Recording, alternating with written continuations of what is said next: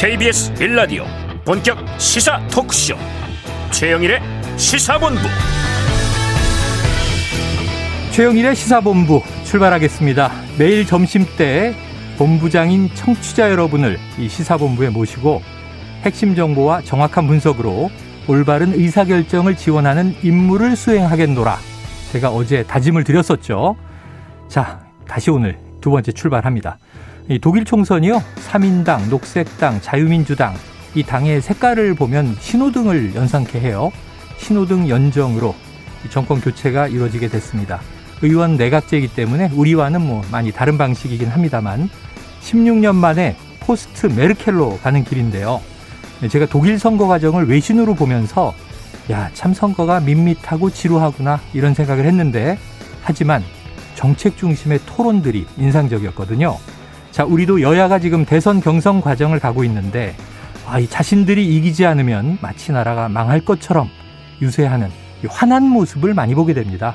이 다이나믹해서 스포츠 경기를 보듯 흥미진진할 때도 있지만요. 이성적으로 생각하면 이 고발 사주 의혹이나 대장동 의혹이나 이런 것이 대선의 주요 이슈가 되는 것 이거 좀 슬픈 일이 아닌가 싶은데요. 자, 그 어느 때보다 시대 정신이 실종된 선거 우리 국민들이 물어서 바로잡아야 하지 않을까 싶습니다. 자, 마침 오늘이 세계 알 권리의 날이라고 하는군요. KBS 1라디오 최영일의 시사본부 지금 시작합니다.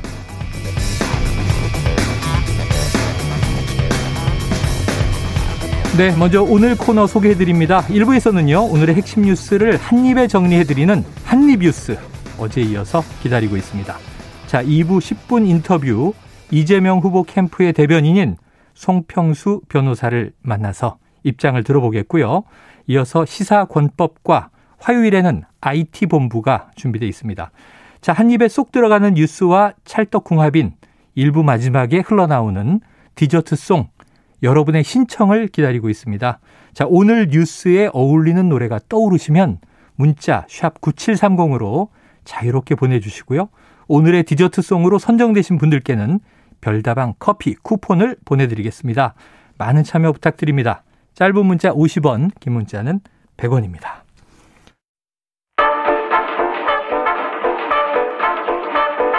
최영일의 시사본부 한입뉴스 네, 첫 번째 코너죠. 한입뉴스.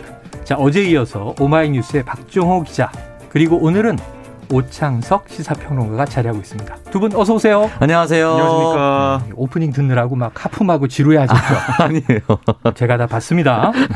자, 이제부터 오늘의 뉴스를 이제 탈탈 털어보겠습니다. 자, 이 어제에 이어서 퇴직금 50원. 네. 두 분 뭐 퇴직금 계산되나요? 저 뭐 프리랜서라 퇴직금을 받아본 적이 없고, 없고. 예, 네. 그날 하루 전이라도 통보 받으면 감사한. 아. 보통 온 날에 아. 오늘이 마지막이었습니다. 아. 이런 얘기를 들을 때도 좀 비일비재하거든요. 네, 자, 이 한입뉴스에서는 오래 살아남으시기를 바라고요. 자, 지금 이 이슈 어떻게 전개되고 있어요, 박 기자님? 네, 그럼 계속해서 의혹이 제기가 되고 있는 거고요. 네. 그러니까 50억이라는 돈이 너무나 큰 액수기 때문에 음. 과연 일 열심히 했다고 열심히 일하다가 건강이 나빠졌다고 어. 이렇게 많은 돈을 줄 수 있을까? 네, 이런 물음표가 계속 나와 있는 거예요. 그래요. 아, 그리고 이제 하나는 박근혜 정부 초기 청와대 민정수석을 지낸 곽상도 의원이 음. 화천대유 관련 어떤 역할을 하지 않았을까? 음. 뭐 이런 의심도 나오고 있는 상황입니다. 그래요. 그러니까 그러다 보니까 여러 가지 뭐 보도나 아, 뭐 의견 이런 게 쏟아지고 있는데 이번에 새로 어, 나온 건 뭐냐면 아, 곽 의원이 화천대유의 이 이모 대표에게 2016년과 2019년 각각 500만 원씩 네. 정치 후원금 어, 총액이 1000만 원이죠. 이렇게 받았고 어. 2017년에는 이 화천대유 관계사인 천화동인 4호 소유자죠. 이 남모 변호사 네, 네. 그리고 5호 소유자인 정모 회계사로부터도 500만 원씩 후원받은 것으로 확인이 됐습니다. 음. 네, 청취자분들께서 500만 원 왜 500만 원씩 주는 거야 이렇게 네. 생각할 수도 있는데 이게 정치자금법상 개인이 국회의원에게 후원할 수 있는 최대 한도가 500만, 500만 원입니다. 그래서 이 연도까지 예, 다, 다르게 해가면서 이렇게 500씩 줘서 천만 원 만든 거 아니냐 이런 지적도 나오고 있고 아니 모르겠습니다. 그러니까 어, 우리 회사 직원 아버지가 국회의원이라서 네. 아 우리 직원 아버지가 국회의원이니까 음. 후원 좀 해야지 음. 이렇게 해서 후원을 했을 개연성도 뭐 있겠죠. 조금이나마 네, 있을 네. 수도 있는데 그거보다 더 눈길이 가는 건 이 천화동인 4호 소유자 남모 변호사, 음. 5호 소유자인 정모 회계사는 왜 500만 원씩이나 줬을까? 네. 그리고 남모 변호사의 이 부인 이 정모 씨도 2016년에 500만 원 후원한 것으로 알려지고 있거든요. 어, 다 합치면 2,500만 원이에요. 합치면 그렇습니다. 왜 그랬을까? 계속 의문점이 남아 있는 거죠. 네. 네. 그래서 과거에 한도는 500만 원이니까 네. 그 이상 주면은 이제 위법이 됩니다. 네. 딱 500만 원을 맞춰 주는데 그렇습니다. 기업주가 직원들의 음. 차명으로 음. 자 500만 원씩 입금해. 네. 근데 모으면 몇 천만 원 된단 말이에요. 그러니까 이걸 이 쪼개기 후원이다. 그래서 이게 예, 처벌한 쪼개기 적도 있잖아요. 그렇습니다. 근데 문제는 이게 한 주머니에서 나온 돈이라는 걸 또 입증 입증해야 되니까 음, 네. 쉬운 문제는 아닌데 자 어쨌든 정치 후원금을 어, 상당한 금액을 또 줬다. 네. 사실 퇴직금 50억에 비하면 아, 그런가요? 2,500만 원은 크지 않네요. 500만 원 크지 않아 볼수 있는데 네, 보통 상대적으로. 이제 해당 지역구 지역구를 기반한 정치인들이 후원을 받으면 네, 보통 개인적 친분 관계가 있거나 그렇죠. 해당 지역구의 어, 흔히 말하는 이제 토호 음. 지역의 유지 아, 그렇죠. 나의 입김을 과시하기 위해서 음, 얘기하는 경우가 많은데 지금 곽상도 의원의 지역구와 무관한 회사란 말이죠. 그렇죠. 예, 대구가 아니란 대구. 말이에요. 어. 대구가 아니란 어? 말이죠. 대구 대장동. 아, 대구에도 대장동이 네. 있어요. 아니, 어 그래요 또. 아니 없는 걸로 알고 있는데 제가 없어요. 아니, 궁금해서 대자도임이 여쭤보는데. 자, 지금 아, 죄송합니다. 돌림이라서. 아, 지금 우리 한입 뉴스는 이 네. 청취자 여러분 저 오늘 나왔는데 박정호 기자 때문에 또 날아가는 겁니까? 네. 아, 그러니까 네, 위험해요. 어쨌든 네. 지역구도 상관이 없고 지역구도 회사도 상관이 무관해 없다. 보이는데 무관하다. 그렇다면 개인적 친분밖에 남지 않아요. 네네네. 근데 실제로 곽상도 의원이 해명하기로는 음. 아들이 입사한지도 제대로 몰랐었다. 네. 하면은 이 회사를 알 방법은 없습니다. 아들은 채용 공 고를 보고 입사했다. 네, 그러니까 친분이 없을 수밖에 없는 상황이란 것이죠. 음. 근데 이제 후원을 했다는 것은 그것이 거짓일 가능성이 높다라고 저희가 추측해 볼 수밖에 없는 것이고 음, 추측컨대. 추측인 것이고 지금 이제 아들이 해명이라고 얘기했었던 부분 중에서 여러 가지 뭐 산재로 힘들어서 근데 근로복지공단은 산재 인정이 안 됐었고 그렇죠. 신청이 그리고 영건. 작년 통계치에서 통계청에서 발표한 1인당 평균 산재 금액이 있어요. 음. 네네. 1억 798만 1,988원입니다. 아, 이게 평균 금액이군요. 네, 근데 이게 사망했을 때입니다. 아, 그러니까 네. 최대치가 음. 약 1억 정도였는데 음. 그러니까 곽상도 의원의 아들은 어쨌든 사망에 이르진 않았고 네. 그럼에도 불구하고 약 50배에 달하는 산재금을 받을 수 있는 것인가에 대한 의문을 음. 받을 수밖에 없는데 저는 이제 이 문제에 대해서 국민의힘 이준석 대표가 설계는 이재명 지사가 내가 했다라고 했으니까 본인이 밝힐 것이 있다 이렇게 얘기했잖아요. 네. 저는 뭐 밝힐 것이 있다고 보는데 음. 이재명 지사가 내가 설계했다라고 얘기했던 부분은 대장동 개발 관련돼서 네. 민간만 하려고 했던 것을 어. 공공 이익을 받아오기 위해서 음. 그 부분을 내가 설계했다라는 네네. 것이지 곽상도 의원 50억 그 퇴직금을 내가 설계했다는 건 아니거든요. 네. 그러니까 이 부분에 대해서 국민의힘은 국민의힘대로 계속해서 의문을 제기하고 이재명 지사가 해명할 것은 해명해야 된다고 보지만 음. 다만 이 부분에 있어서 아들이 퇴직금을 50억을 수령할 만큼의 일이 있었는가? 네. 과연 대한민국 사회에서 가능할 것인가? 그래서 지금 그 대목이 좀 국민들이 궁금해하는 대목인 것 같아요. 예를 네. 들면 아들이 5년 9개월을 재직하고 30대 초반의 대리인데 네. 이 50억이라는 정말 미증유의 퇴직금을 수령을 했는데 네. 물론 본인은 원천 징수하고 28억 원 수령했다 이렇게 네. 얘기를 했습니다. 그런데 문제는 이제 그 부친인 곽상도 의원은 자 이 모든 것은 이재명 지사가 당시 성남시장이 설계한 대로 간 거기 때문에 네. 설계자에게 책임이 있다라고 얘기를 하는 건데 음. 아니 어느 기초자치단체장이 민관 합작으로 뭐 택지 개발할 수도 있고 또는 이제 민관 합동으로 뭔가 개발할 수 있는데 여기에 민간의 수익 구조까지 배분 네. 구조까지 설계하진 않잖아요. 네. 그러니까 지금 이제 이재명 지사의 이제 그 아마 발언은 자 5,500억 이상을 먼저 공공에 환수하기로 하고 네. 나머지 부분이 적자가 나도 민간 책임, 음, 흑자가 맞습니다. 나면 알아서 나눠 가져라. 네. 이런 이제 성남의 뜰에 SPC의 구조 설계까지가 성남 도시개발공사 역할이 아니었나 싶어요. 네, 맞는 그래서- 거죠? 그렇죠. 국민의힘이 만약에 그래서 의혹을 계속해서 제기하는 부분이 음. 국민의힘이 의심하는 부분으로 끝이 나려면 네. 이재명 당시 성남시장이 이 부분을 설계를 해서 차익이 음. 이재명 지사 또는 이재명 지사 지인 쪽으로 흘러갔을 가능성이 있어야만 네. 흘러가는 정황이 나와야만 뭔가 이재명 지사가 뭔가 폭리를 취했다라고 얘기할 수가 있는 것이죠. 저, 그런데 저는 박 기자님께 하나 오늘 좀 새롭게 여쭤보고 싶은 건 네. 이거예요. 자, 야당의 반론도 있습니다. 네. 뭐냐면 지금 이제 다시 성남 당시에 성남 도시개발공사의 유모 본부장이 설계자다. 네. 그러니까 그의 이야기를 그를 조사해야 한다. 음. 그리고 또 하나가 지금 화천대유 임원에 이화영의 보좌관 출신 이한성이라는 인물이 등장을 했어요. 이건 네. 무슨 얘기예요? 그러니까 이게 박수영 국민의힘 의원이 어제 SNS에 글을 올려서 네. 주장한 내용인데요.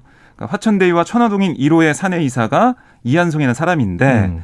어, 이 사람이 이, 이 지금 경기도 기관이죠. 킨텍스 대표이사로 있는 이화영 씨의 네. 국회의원 시절 최측근 보좌관이다. 어. 이렇게 얘기를 했습니다. 네. 그러니까 이런 거죠. 어, 이 이한성 위에 이화영, 이화영 위에 이재명 음. 이렇게 뭔가 연결고리가 있다라는 주장을 하는 거예요. 네, 네. 근데 여기에 대해서 이화영 이 대표, 어, 이 전 부지사는 뭐라고 했냐면, 아니 나는 15년 전에 국회에서 나랑 일한 사이는 맞지만 음. 10년 동안 연락한 적도 없다. 이한성이란 인물이 그렇습니다. 같이 연락한 적도 없고 화천대유에서 일한 것도 몰랐다. 어. 이렇게 얘기하면서 뭐 이거는 15년 전에 보좌관을 끌어다가 이재명 게이트를 만든 뭐 전형적인 물타기다. 음. 억지 중에 억지다라고 이화영 대표는 반박을 하고 있어요. 네. 하지만 국민의힘에서는 거 봐라 조금씩 조금씩 이재명 지사와 관련돼 있는 사람들이 음. 나오고 있다 이렇게 강조를 하고 있고요. 네. 그리고 뭐 곽상도 의원 같은 경우도 어제 이재명 캠프에서 이 곽상도 의원을 이 검찰에 고발했습니다. 네네. 그러니까 이 이재명 경기지사가 대장동 개발 사업의 명실상부한 주인이다라는 곽 의원의 그 SNS 글이 허위사실 유포다라는 그런 취지로 검찰에 고발해서 이제 수사가 진행될 걸로 보이는데 네. 여기에 대해 곽상도 의원은 무고죄로 고소를 대응하겠다라고 얘기를 했어요. 음. 아, 그만큼 이재명 지사의 연관성 이게 계속 나오고 있다는 게 국민의힘의 주장이고요. 네. 그리고 오늘 뭐 당 회의 내용을 좀 봐도 김기현 원내대표가 이렇게 얘기했습니다. 아니 화천대유의 일개 직원이 퇴직금 50억 원을 수령할 만큼 정말 아수라판으로 키워놓은 장본인 어. 그 사람이 바로 이재명 지사다. 어허. 그렇게 주장을 네. 하면서 곽상도 의원도 특검 받는다고 했다. 음. 어 이재명 지사는 왜 안 받냐? 음. 다 같이 여야 막론하고 다 받아야지. 네. 다 털어내야지. 음. 이렇게 주장하고 있는 상황입니다. 네, 여야 모두 털어내자 네. 이렇게 하고 있어요. 자, 이 관련해서 이재명 캠프의 입장은요. 저희가 송평수 대변인과 10분 인터뷰에서 이 잠시 후에 1시경에 나눠보도록 하겠고요. 자, 결국 이제 여기서 그럼 이제 이 여러 가지로 갈라지는데 네. 처음에는 이 화천대유 관련해서 이 놀라운 수익이 음. 이재명 지사의 책임이다. 그랬다가 지금 곽상도 의원 아들 퇴직금 50억이 이제 크게 불거지면서 네. 이게 또 국민의힘 게이트다라고 여권이 주장하기 시작했는데 퇴직금 50억 원은 수사는 착수하는 거죠? 그렇습니다. 지금 보면 어제 이재명 지사 그 캠프에서 검찰에 고발을 하는 부분, 뭐 공소법 아, 위반 했고. 그 혐의도 있지만 강상도 의원의 네. 거기 플러스 검찰의 이 50억 원의 성격도 수사해 달라 이렇게 음. 요구를 한 상황이고 네.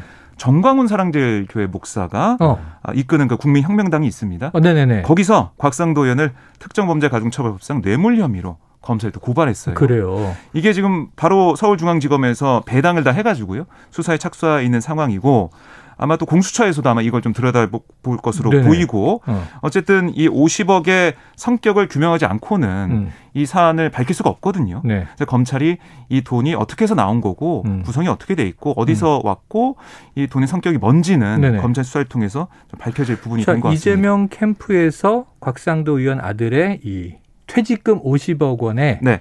이 내용을 좀 밝혀달라. 성격이 뭐냐? 성격이 뭐냐? 네. 혹시 뇌물 아니냐? 뭐 등등. 그렇습니다. 그럼 이게 고발하는 건 이해가 되는데 정광훈 목사의 국민혁명당은 왜 고발을 한 거예요?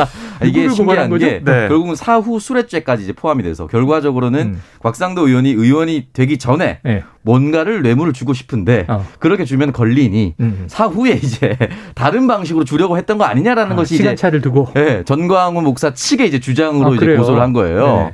네. 그래서 이 부분에 대해서는 사실은 이제 다른 사람들이 그렇게 의심한다 하더라도 일반 국민 봤을 때 어, 같은 보수 진영 아니었어? 아, 그- 라는 그렇죠. 생각이 처음 그러니까요. 들거든요. 네네네. 왜 이렇게 고소를 했는지는 잘 모르겠습니다만 아. 어쨌든 들어갔기 때문에 이 성격을 구분하기 위해서는 그럼 처음부터 들어가야 됩니다. 그렇죠. 곽상도 의원 아들이 어떻게 입사를 하게 됐는지 네. 과연 그 전공과 이 회사가 걸맞는 것이었는지 음. 곽상도 의원 아들이 본인이 전문을 공개를 해서 음. 200여 건의 민원을 처리했고 뭐 문화재 관련된 부분이 있었고 내가 자기 민원을 돈을 받아서 정리를 했고 이런 네. 얘기를 했었단 말이죠. 그러면 사실은 진짜 그 정도로 정리할 수 있었다면은 정말 초특급 능력을 가진 대리입니다. 어, 그렇죠. 아, 그럼 회사에 필요한 인재가 맞아요. 네. 그럼 그 회사에 필요한 인재가 어떤 공고를 보고 갔는지 음. 그런 담당 업무를 하게 될 줄 알고 갔는지 음. 이 부분까지 조사가 되거든요. 그래요. 그렇다면 이게 공고가 나왔는지도 한번 따져봐야 될 것이고 네. 이력서가 있었는지도 따져봐야 됩니다. 어, 이게 뭐 점점 복잡하게 들어가는데 자 그런데 이제 일반 국민들의 눈에는 지금 처음에는 야 화천대유라는 처음 들어보는 회사가 네. 대장동 개발에서 저렇게 엄청난 수익을 얻었단 말이야. 처음에는 뭐 자본금 대비 수익 11만 퍼센트 뭐 이렇게. 네, 11만 뭐 1000배, 만배 이런 얘기가 나왔었는데 뭐 알고 보니까 이제 사업비는 370억 원을 드리고 네. 500여억 원을 받은 거였죠. 음. 예, 벌, 벌어낸 거였죠. 자, 그런데 이제 이 퇴직금 50억은 충격이 커요. 그래서 정치적으로 봤을 때 국민의힘에서 일단 주말에 탈당하지 않았습니까? 네. 근데 탈당으로 안 된다. 음. 사퇴 후까지 나왔는데 지금 국민의힘 내부 분위기는 어떻게 돌아가는 겁니까? 지금 어제 같은 경우는 소선 의원 7명이 모여가지고 네. 곽상도 의원 의원직에서 물러나야 된다라고 음. 얘기를 했어요. 그러면서 얘기한 게 뭐였냐면 아니 수많은 자영업자 소상공인들 네. 정말 하루도 생계를 위해서 몇만 원 벌기 위해 이렇게 애쓰는데 음. 어떻게 50억 그리고 거기에 대한 해명도 아니 열심히 일해서 번 돈이다 이렇게 네. 얘기할 수가 있냐라고 비판하고 있으면서 국회의원 자격이 없다 이렇게 얘기하고 있거든요. 어. 그리고 이준석 대표 같은 경우도 어제 미국에서 돌아오면서 공항에서 아, 기자들. 만났어요. 네네. 입장이 나왔죠? 그렇습니다. 그 초선 의원들의 입장에 동의하는 그런 모습이었고요. 음. 젊은 세대의 분노가 클 거다. 음. 아, 젊은 세대 눈높이에 맞춰가기 위해서는 곽의원이 거취를 결단해야 한다. 아, 음. 이렇게 얘기를 했습니다.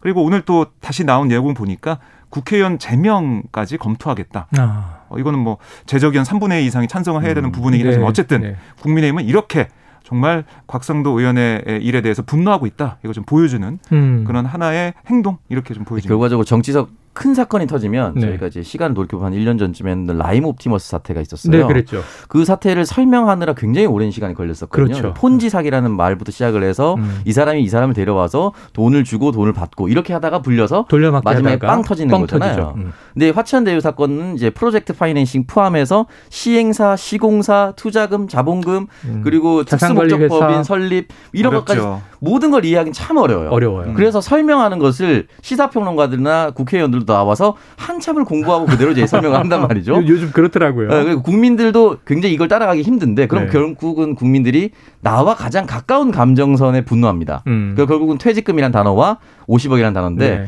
퇴직금은 나의 아들이 아니더라도 음. 본인이 기성세대면 내가 퇴직을 바라보면 내가 어느 정도 퇴직금 받을 수 있는지 산출해 볼수 아니 있잖아요. 계산이 되는 거잖아요. 그러니까 근데 한 그룹에 뭐 예를 들어서 H모 그룹의 회장이 퇴직을 해도 50억 네. 못 받는다. 48억도 있고 네.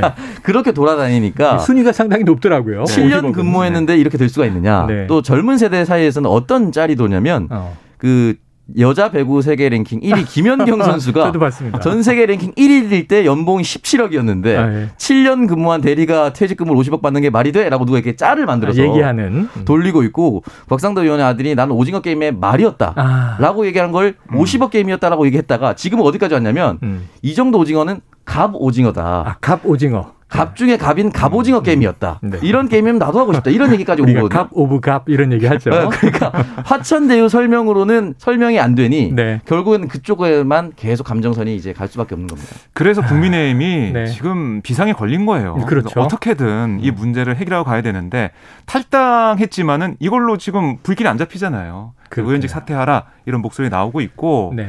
이거를 끊고 나서 역공을 펼치려는 생각을 하고 있는데 이게 아직까지는 좀 잘 먹히지 않는 상황 이렇게 보, 보여집니다. 자, 이게 어떻게 흘러갈지 조금 지켜봐야 되고요. 지금 한참 불이 붙어 있는 이슈입니다. 지금 12시 38분 넘어가고 있는데요. 교통정보 듣고 와서 다음 뉴스를 또 다뤄보도록 하겠습니다. 자, 교통정보센터에 정현정 씨 나와주세요. 네, 이 시각 교통정보입니다. 도로 위에 돌발 구간이 많습니다. 정체 구간도 평소와 같은 시간에 비해 많은데요. 먼저 경부고속도로 서울 쪽으로 양재에서 반포까지 6km 구간 정체고요. 반대 부산 쪽으로는 한남에서 서초까지와 기흥 동탄에서 오산까지 8km 구간 밀리고 있습니다. 반대 부산 쪽으로는 서울 요금소에서 신가요 분기점까지는 5차로가 작업으로 막혀 있어서요. 여파로 서울 요금소에서부터 3km 구간 밀리고요. 한남에서 서초까지와 기흥 동탄에서 오산까지 8km 구간 제속도 못 냅니다. 한편 서울 시내는 강변북로 일산 쪽입니다. 원효대교에서 양화대교까지 지나기 어려운데요. 16분 정도 예상하셔야겠습니다. 반대 구리 쪽으로는 마포대교와 원효대교 사이에 고장난 차가 1차로를 막고 서 있습니다. KBS 교통정보센터에서 정현정이었습니다.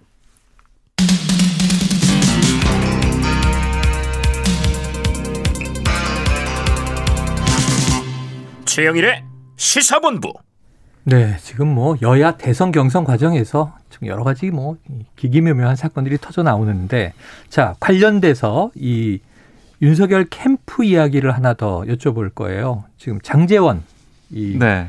종합 상황 실장이었는데 사퇴를 했어요. 이건 어떤 연유입니까? 네, 그러니까 장재현 의원 아들인 그 래퍼 노엘 씨, 네네. 그러니까 장용준 씨가 음. 지난 18일 무면허 운전을 하다가 음주 측정을 요구한 경찰관을 폭행한 혐의로 아하. 입건이 됐습니다.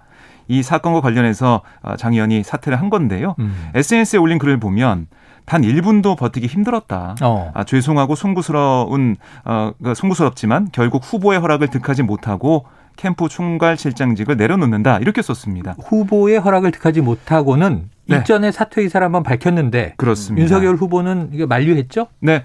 윤 전 총장이 이- 붙잡은 거죠. 네. 왜 붙잡았냐 이유를 봤더니 아 이거는 장 의원 일이 아니라 음. 성인 아들의 개인적 일탈 문제다. 음. 이렇게 반려를 한 겁니다. 네. 그런데 이게 윤 전 총장이 이렇게 생각하실지 모르지만 여론은 안 좋았어요. 예. 어, 청와대 국민청원 가보면은 이 장재현 의원의 의원직을 박탈해야 된다 이런 글까지 음. 올라와 있거든요. 여론이 안 좋은 상황에서 이런 분위기를 좀 반영해서 어, 장재현 의원이 캠프 이 직을 사퇴했다라고 볼 수가 있는데요. 음.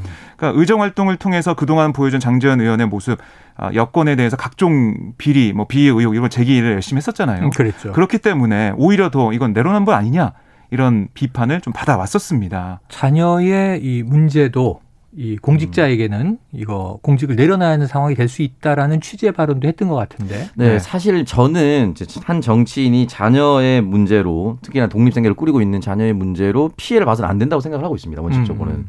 왜냐하면 예를 들어서 70세 노령의 에, 정치인이 있고 음. 40세 아들이 뭔가를 사고를 쳤다. 네. 근데 그 정치인이 잘못하고 사퇴를 해야 된다고 생각하지 않거든요. 어. 마찬가지로 성인이 된 순간부터는 성인은 그 자신의 책임을 맡게 사는 것이고 네. 아버지가 음주운전 하라고 얘기하지 않았을 거잖아요. 음. 그렇기 때문에 이 부분에 대해서는 분리해서 봐야 된다고 생각하는 것인데 음. 중요한 건 왜 그럼 국민들이 분노하는가 두 가지인 것 같아요. 하나는 그동안 장재현 의원이 자식 문제도 그 공직자에게 걸맞는 도리라고 공격을 엄청 많이 했습니다. 네. 뭐 조, 조국 전 장관 일가. 네, 뭐 아, 추미애 장관. 아, 저 추미애 아들. 전 장관 다 아, 그랬거든요. 그랬고. 그렇기 때문에 이게 결과적으로 내가 던졌던 말이 돌아온 거고요. 네. 두 번째는 이 음주운전에 대해서 음. 국민들이 더 이상 관용하지 않습니다. 아. 이게 굉장히 큽니다. 그러니까. 면허가 지금 취소된 상태에서 또 음주 운전을 하고 그렇죠. 단속하는 경찰관을 폭행한 거잖아요. 네. 그러니까 네. 만약에 국회의원 아들이 아니었다면 음.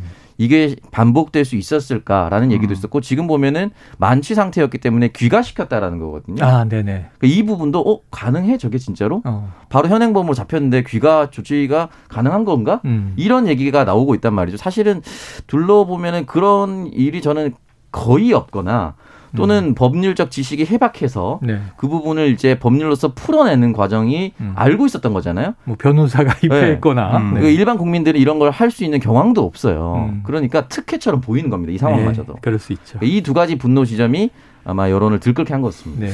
뭐 저는 과연 곽상도 아들 일이 터지지 않았다면 음. 이렇게 이 캠프직을 사퇴했을까? 아, 물러났겠는가? 어, 이런 생각도 들더라고요. 네, 네. 음. 그러니까 이게 같이 엮이면서 어, 장재원 아들은 어떻게 됐지? 사람들이 찾아보고 아, 어, 지켜보면서 이렇게 물러난 게 아닌가 하는 생각도 일종의 들고 연쇄 반응이네요. 그렇습니다. 음. 그러니까 어제 같은 경우는 배현진 이 국민의힘 최고위원이 네, 이것도 얘기가 있던데. 공식 상, 석상에서 네. 어, 이 겨냥했죠. 장재현 의원을 겨냥해서 자숙하고 어, 이거를 잘 어, 처리해야 된다 이렇게 얘기를 했어요. 네. 그래서 뭐 일부 보도에 따르면은 음. 장재현 의원이 배현진 최고위원한테 전화해가지고 뭐 따졌다, 싸웠다, 아, 다툼이 있었다. 네, 다툼이 있었다 이런 얘기도 있었는데 어, 사실입니까? 아, 제가 취재를 좀 해봤는데 네네. 뭐 사실이라고 어 그게 좀 아, 얘기가 전해지고 있습니다. 네, 전해지고 음. 있는데 어쨌든 자숙 하라고 배현진 최고위원이 얘기를 했는데 어, SNS에 올린 글을 보니까 자숙하겠다는 또 대목이 있더라고요. 자수하겠다고 했는데 예, 그 의견을 받아들인 게 아닌가 하는 생각도 들더라고요. 아니 국민 여론이 조금 이제 이게 강하다라고 제가 느낀 건 뭐냐면 개인적으로 이제 쭉 이제 온라인을 보다 보니까 이 종합 상황 실장직 예. 네. 이게 공직이냐 뭐 이런 또 비판 비난이 있어요. 음. 그러니까 또 의원직 사퇴해야 되는 거 아니냐 이런 얘기들이 나오는 그 거죠. 청원이 올라갔더라고요. 국민청원. 그, 아, 네. 올라왔습니까? 네, 국민청원이 올라가서 15만 명을 넘어서고 있다. 아 벌써 네. 그럼 이제 시간이 좀 이제 흘러가고 있네요. 네.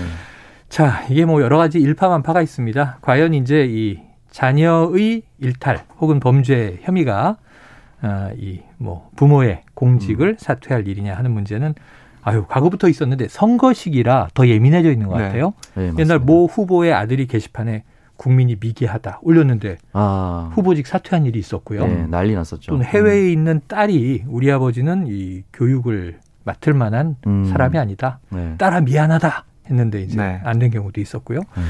참 여러 가지가 이제 머리를 스쳐갑니다. 어, 이제 다음 또 중요한 뉴스가 하나 있습니다. 지금 북한이 최근에 자 순항 미사일도 쏘고 단거리 탄도 미사일도 쐈는데 또 문재인 대통령의 유엔 총회에서의 이 종전 선언에 관한 연설에 반응을 했어요. 네. 처음에 리태성 이제 북한 외무성 음. 부상은 시기상조다라고 했지만 김여정 부부장이 좋은 발상이다. 진정성만 있다면 음. 한번 진행해 볼 수 있다. 근데 오늘 새벽에 또 이 미상의 발사체가 날아왔다. 나- 동해로 날았다. 그렇습니다. 어, 어떻게 된 거예요? 그러니까 합참에 이 브리핑이 있었는데요. 네. 북한이 오전 6시 40분쯤 내륙에서 동쪽으로 미상 발사체 한 발을 발사했다라고 얘기를 했습니다. 아, 그래서 우리 정부는 국가안전보장회의 NSC 상임위원회 긴급회의를 소집을 했고요. 네네. 그 결과 나온 걸 보면 어, 유감을 표명했고 음. 미국을 비롯한 유관국들과 긴밀히 협의해 가겠다 이렇게 설명을 했습니다. 네. 그리고 문재인 대통령도 어, 이 긴급회의 결과를 보고받은 다음에 최근 북한의 담화 미사일 발사 사항을 종합적으로 면밀히 네. 분석해서 대응 방안 마련해라 이렇게 또 지시를 했어요. 어, 그러니까 지금 남북 관계가 좀 좋아질 것 같았는데 네. 갑자기 미사일이 날아와서 아, 그렇죠. 정부도 좀 여러 가지 상황을 좀 판단하고 있는 것 같습니다. 자, 이게 냉온 전략일 수 있어요. 그리고 또 우리는 흔히 two-track이라고 얘기하는데 네. 안보는 안보대로 철저하게 음. 국방력을 우리가 가동해야 되고 또 하나 북한에 대한 대화의 문은 열려 있다. 또 미국도 그런 입장이잖아요. 네, 북한이 도발하면 우리는 억제하겠지만 북한이 대화를 원하면 외교적 해법으로 나가겠다. 자, 북한의 지금 속내는 무엇인가? 근데 북한 쪽도 지금 유엔 총회에서 네.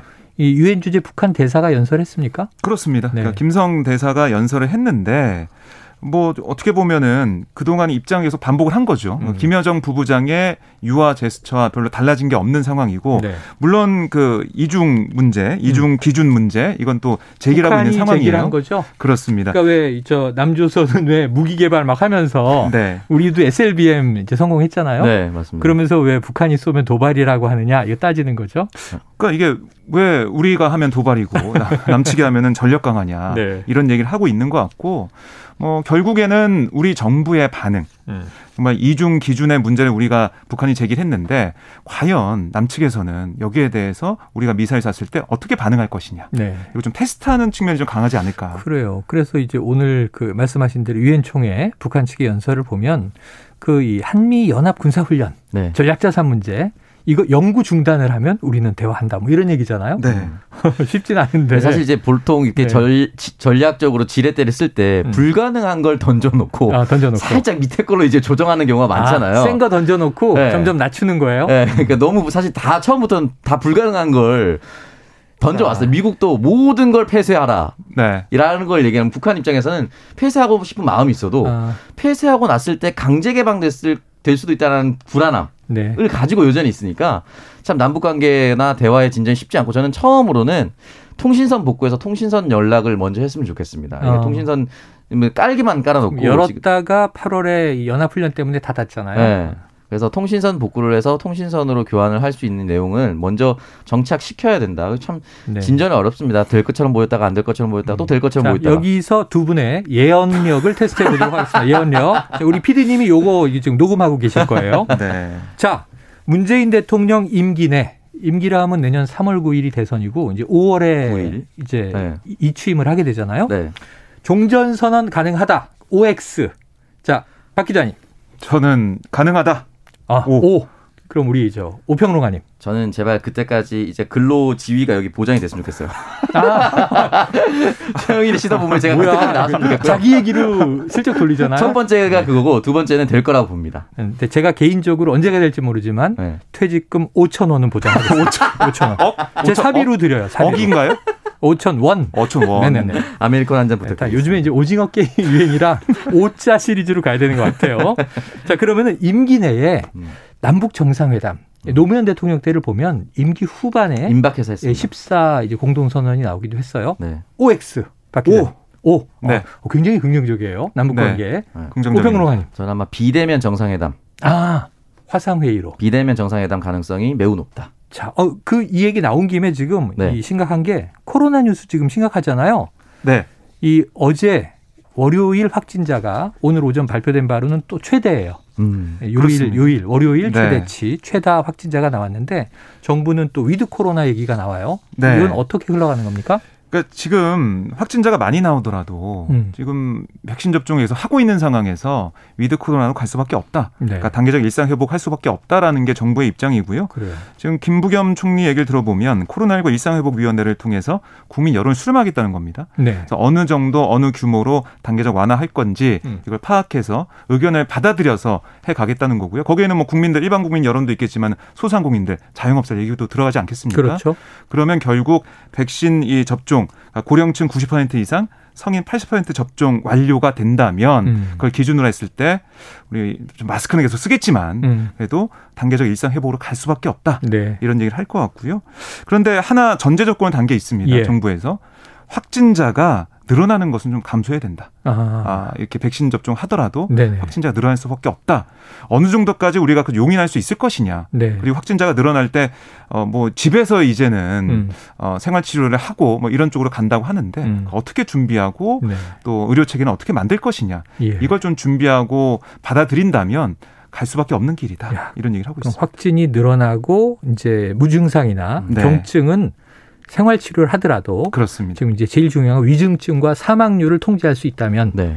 우리가 이제 위드 코로나인데 우리 방역 당국은 이걸 단계적 일상 회복 네. 이렇게 부르고 있죠. 그렇습니다. 자 어떻게 흘러갈지 봐야 되는데 오 평론가님 방역 수칙 잘 지키고 계시죠? 네, 잘 지키고 있고요. 우리나라 치명률이 올해 백신 접종 직전까지 1.41이었다가 어. 지금까지 합산했을 때 0.8로 떨어졌다는 얘기가 있거든요. 네네네. 근데 이게 합산이라서 백신 접종 아. 이후 월별 계산하면 0.3 정도까지 떨어졌다고. 어 0.1까지 가면 네. 독감 수준이 되는 건데요. 네, 그렇기 많이 때문에 내려갔군요. 많이 내려왔습니다. 그래서 우리가 음. 독감 환자 숫자를 일일 집계하지 않듯이 코로나도 그렇게 하자라고 얘기를 하고 방역 네. 당국은 또 재택 무증상을 치료 격리를 재택에서 하겠다. 그래요. 이렇게 얘기를 하고 있기 때문에 단계적으로 지금 준비는 잘 되고 있는 것 같습니다. 알겠습니다. 한번 또 당국의 발표를 지켜보도록 하고 한입 뉴스는 오늘 여기서 마무리하겠습니다. 두 분 오늘 고맙습니다. 감사합니다. 고맙습니다. 야 오창석 평론가입니다. 성공적으로 데뷔를 하신 걸로 첫날 평가를 해드리겠습니다. 자 오늘 디저트송 발표하는 시간입니다. 0022님 야, double O double two 이 왁스의 Money 신청해 주셨는데요. Money 오늘 돈 얘기가 참 많이 나왔죠. 요즘 뉴스에 뭐 50억 얘기가 많이 나오는데 아주 정확한 신청곡이라는 생각이 듭니다. 0022님은 왁스의 머니 신청합니다. 서민들은 경기 침체로 돈이 마르고 급여도 밀리는데 있는 분들은 규모가 다르네요. 50억이라니요. 자, 002님께 별다방 커피 쿠폰 보내드리면서 노래 띄워드립니다.